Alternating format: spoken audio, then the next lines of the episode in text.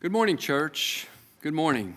This morning, I'd like to remind us that in spite of our current conditions and constraints, God's community, God's church, still has the biblical responsibility to reach out well beyond its church parking lot. But before we get out there, let's uh, go to the Lord and ask Him for His blessing on our time together. Lord, in these difficult days, it's easy for us to be self focused, nearsighted. But Lord, we need to have your vision. We need to be farsighted, biblically farsighted, so that we do not miss your community that's well beyond our church parking lot. So, Lord, open our eyes, our spiritual eyes today. And we pray for that in the name of Jesus. Amen and amen. So, how are you at expressing your love for someone? How are you at expressing your love for someone? Personally, I know too often I come up short in this area, and my wife Jackie could also add, yeah, Neil's really not the ushy gushy type, and um, he would even admit that sometimes he has the sensitivity of a brick. Here's an example of that. Jackie and I had only been married a few years when I woke up one morning, and uh, I began to go through my usual routine uh, make the coffee, Mike the bagel, grab the newspaper, and grab some quiet time for myself. But as I made my way through the newspaper, I noticed all these ushy gushy love notes. And then it hits me oh man, it's Valentine's Day. I forgot Valentine's Day. But as I look back to the newspaper with all these love notes from all these loving and sensitive husbands, I notice the notes are listed in alphabetical order darling Anna, dearest Betty, sweet Cassidy. And now my mind goes on alert. My eyes race down the page to the J's, and yes, yes, there it is, my precious Jackie, with a simple love note signed with a generic, thankfully, your loving husband. Now, should I or shouldn't I? I didn't. I didn't. But only because, had I gotten caught, my wife might have arranged for a new marital status, widowed, but uh, she didn't, thankfully. So, how do you sincerely, genuinely, biblically express your love for someone? Well, of course, the heavenly Father does a pretty good job with John 3:16, doesn't he? For God so loved the world that he gave his only begotten son, that whoever believes in him should not perish but have everlasting life. Jesus has done a pretty good job pretty good example as well 1 john 3.16 this is how we know what love is that jesus christ laid down his life for us and we ought to lay down our lives for our brothers and sisters in christ well this morning i'd like to flesh out that brotherly and sisterly love for one another that family of god love for one another and to do so from the apostle john's third letter so would you please join me in third John. Now, know that the Apostle John writes his first letter to a collection of churches in Asia Minor, while John's second letter is apparently written to a particular church, which he refers to as the chosen lady. But the Apostle John's third letter is written to an individual, a man named Gaius. Here now, the Apostle John's opening greeting to Gaius in verse 1, 3rd John. The elder, John speaking of himself, the elder, to my dear friend Gaius, whom I love in the truth. These two men love each other in the truth. They love one another in biblical truth. That is according to the Word of God. So you can be sure this is a pure love, a righteous love, a godly agape love between these two men. It's a love that comes from God, is sustained by God, and available to the children of God.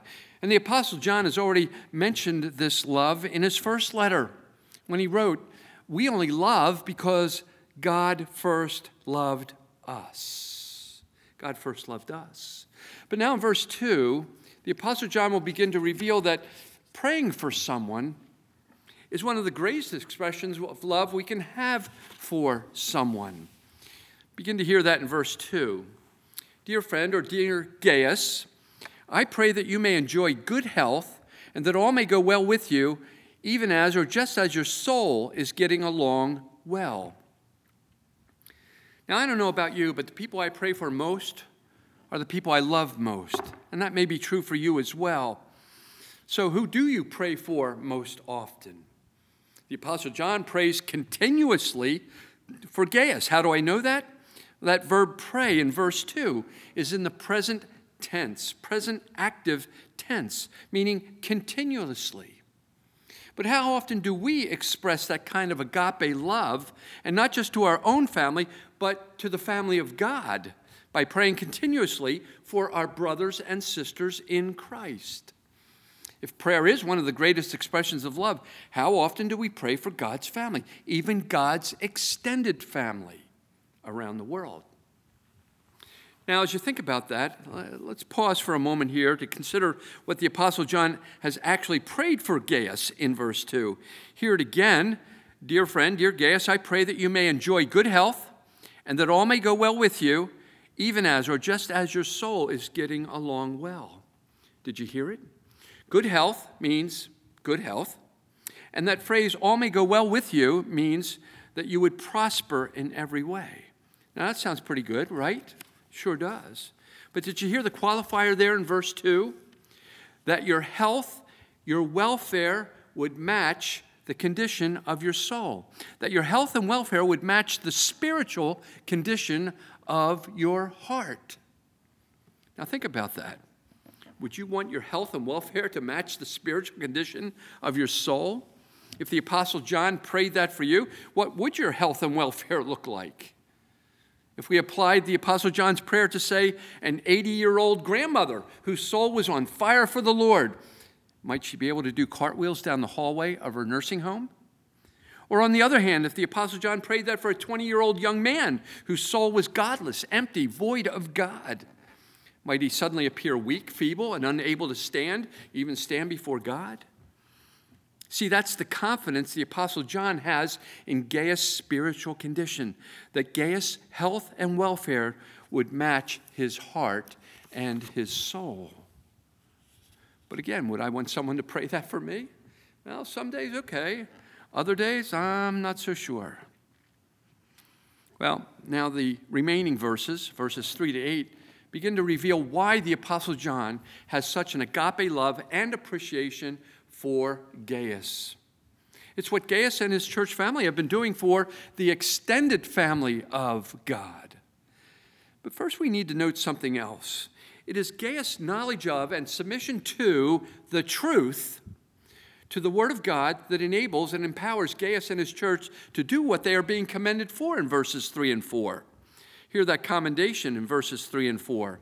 It gave me great joy when some of the believers came and testified about your faithfulness to the truth, telling how you continue to walk in it. I have no greater joy, says the Apostle John, than to hear that my children are walking in the truth. And the truth is, apart from Christ, Gaius and we can do absolutely nothing of eternal worth. Why? Because Christ is truth. Jesus Christ is the way, the truth, and He's the life. So the Apostle John reminds Gaius and us it ain't us. It is Christ in us who enables us and equips us to walk, to live in the truth in God's Word. And as we've already heard, this causes the Apostle John to overflow with great joy. Again, verse 4 I have no greater joy than to hear my children are walking in the truth. By the way, did you notice that it's not Gaius who's reporting all this wonderful stuff to the Apostle John that he and his church have been doing? No. These reports are getting back to the Apostle John from others. Again, the beginning of verse 3.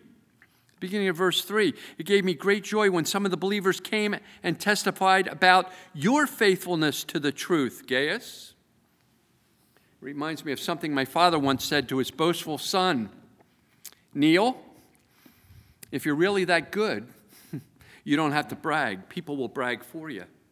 Well, Gaius is that good, that godly, and others are testifying about him.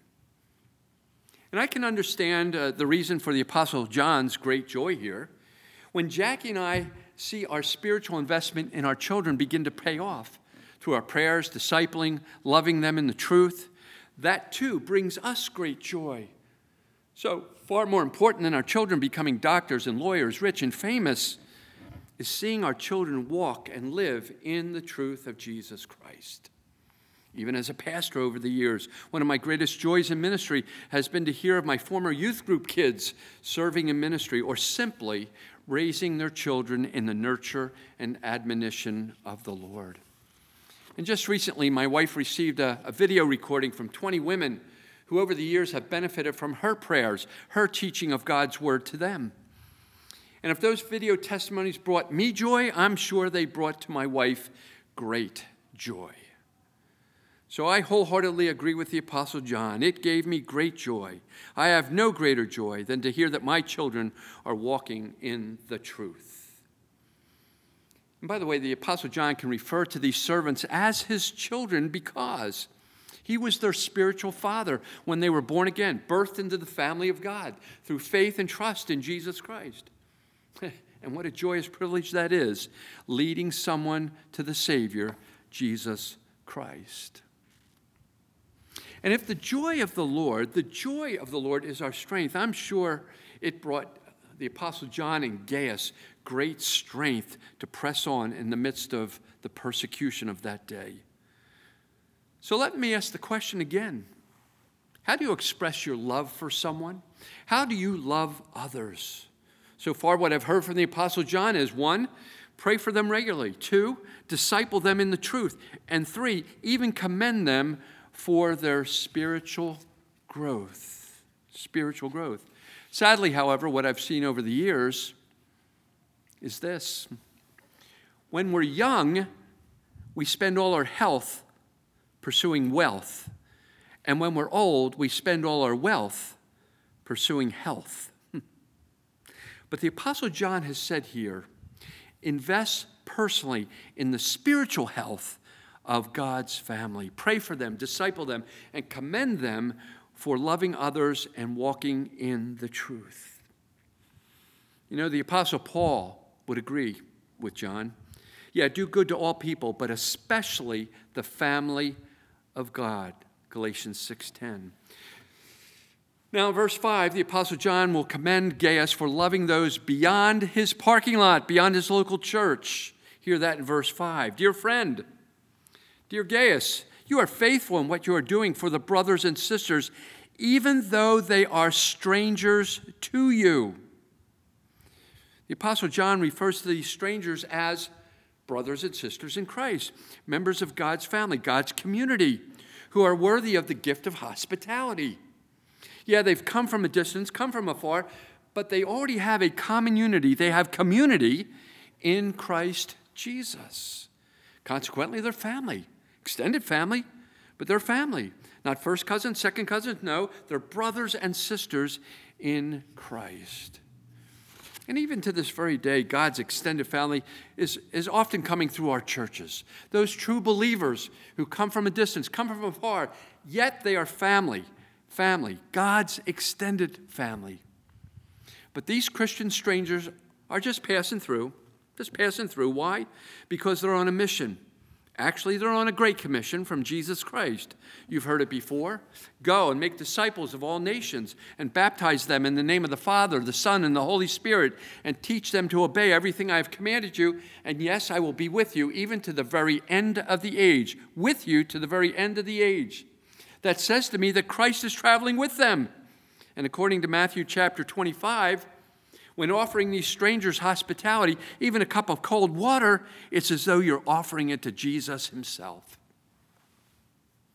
And we could even label these itinerant strangers apostles, lowercase a, because they've been sent out by God and they are ambassadors for God. But again, they're family and should be treated like family. See, Gaius and his church are being commended for exercising the gift of hospitality to these Christians they don't even know. Here, verses 5 and 6. Dear friend, dear Gaius, you are faithful in what you are doing for the brothers and sisters, even though they are strangers to you. They have told the church about your love. So please send them on their way in a manner worthy that honors God. Did you hear that? In a manner worthy that honors God. That should call for the red carpet treatment, shouldn't it? Fine china, not fast food, but feast food, along with the best bedding for these itinerants. And I know some of you have housed and hosted missionaries over the years, and you've treated them not just like family, but even like royalty. And in doing so, you were probably rewarded with stories of God's miraculous movements around the world. Not to mention that these strangers, these missionaries, probably even now pray for you on a regular basis.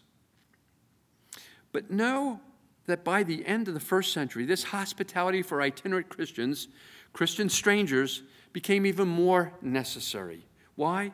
Well, first of all, Christians were being blacklisted, not only to lose their jobs, but also to lose their possessions.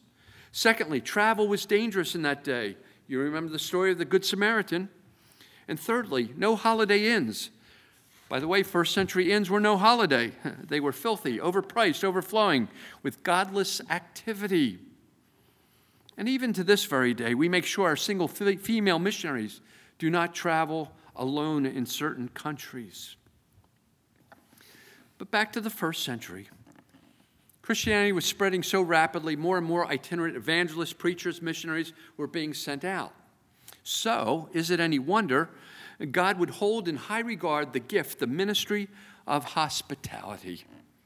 Hear how the Apostle Paul the Apostle Paul requires and commends the church at Philippi to honor and care for Epaphroditus, one who went the extra miles for missionary Paul. I'm reading from Philippians chapter 2, picking up at verse 25. Verse 25, but I think it necessary to send back to you Epaphroditus, my brother, my co worker, my fellow soldier, who is also your messenger, who you sent to take care of my needs. Verse 30, so welcome him in the Lord with great joy and honor people like him because he almost died for the work of Christ. He risked his life to make up for the help you yourselves, Philippians, could not give me. Could not give me. The Apostle Paul even refers to Epaphroditus as a soldier. And rightly so, because these itinerant servants were on the front lines advancing the kingdom of Christ, often in the midst of spiritual warfare. But did you hear again what the Apostle Paul included at the end of verse 30? What you Philippians could not give to me. What you Philippians could not do for me? See, the Apostle Paul was a realist. The Apostle Paul knew not everyone could do what Epaphroditus did as an itinerant servant, but the church at Philippi could at least honor, support, and love people like Epaphroditus in that day, and we should also in our day. I'm reminded years ago, our church sent out a missionary well known for advancing missions in other local churches. So, not surprising, Tom Telford was nicknamed Mr. Missions. I had the privilege of serving with Tom Telford at Shelton, and I'll not forget one of his quotes Why be a king when you can be a missionary? Why be a king when you can be a missionary? And maybe it's that very quote that supports why we should treat missionaries, preachers, teachers, evangelists like royalty, like the Apostle John requires in verse 6, in a manner worthy of God. And by the way, did you notice that these itinerant strangers believed that God could so care for their needs that they didn't have to depend on unbelievers for their support? Verse 7 It was for the sake of the name, the name of Jesus Christ, that they went out receiving no help from the pagans, from unbelievers. Now, think about this. Think about all of this. All the sacrifices these strangers, missionaries made, the lifestyles they forfeited to advance the kingdom of Christ, which brings to mind a missionary family that Shelton supports, and that being the Fosters, the Vosters.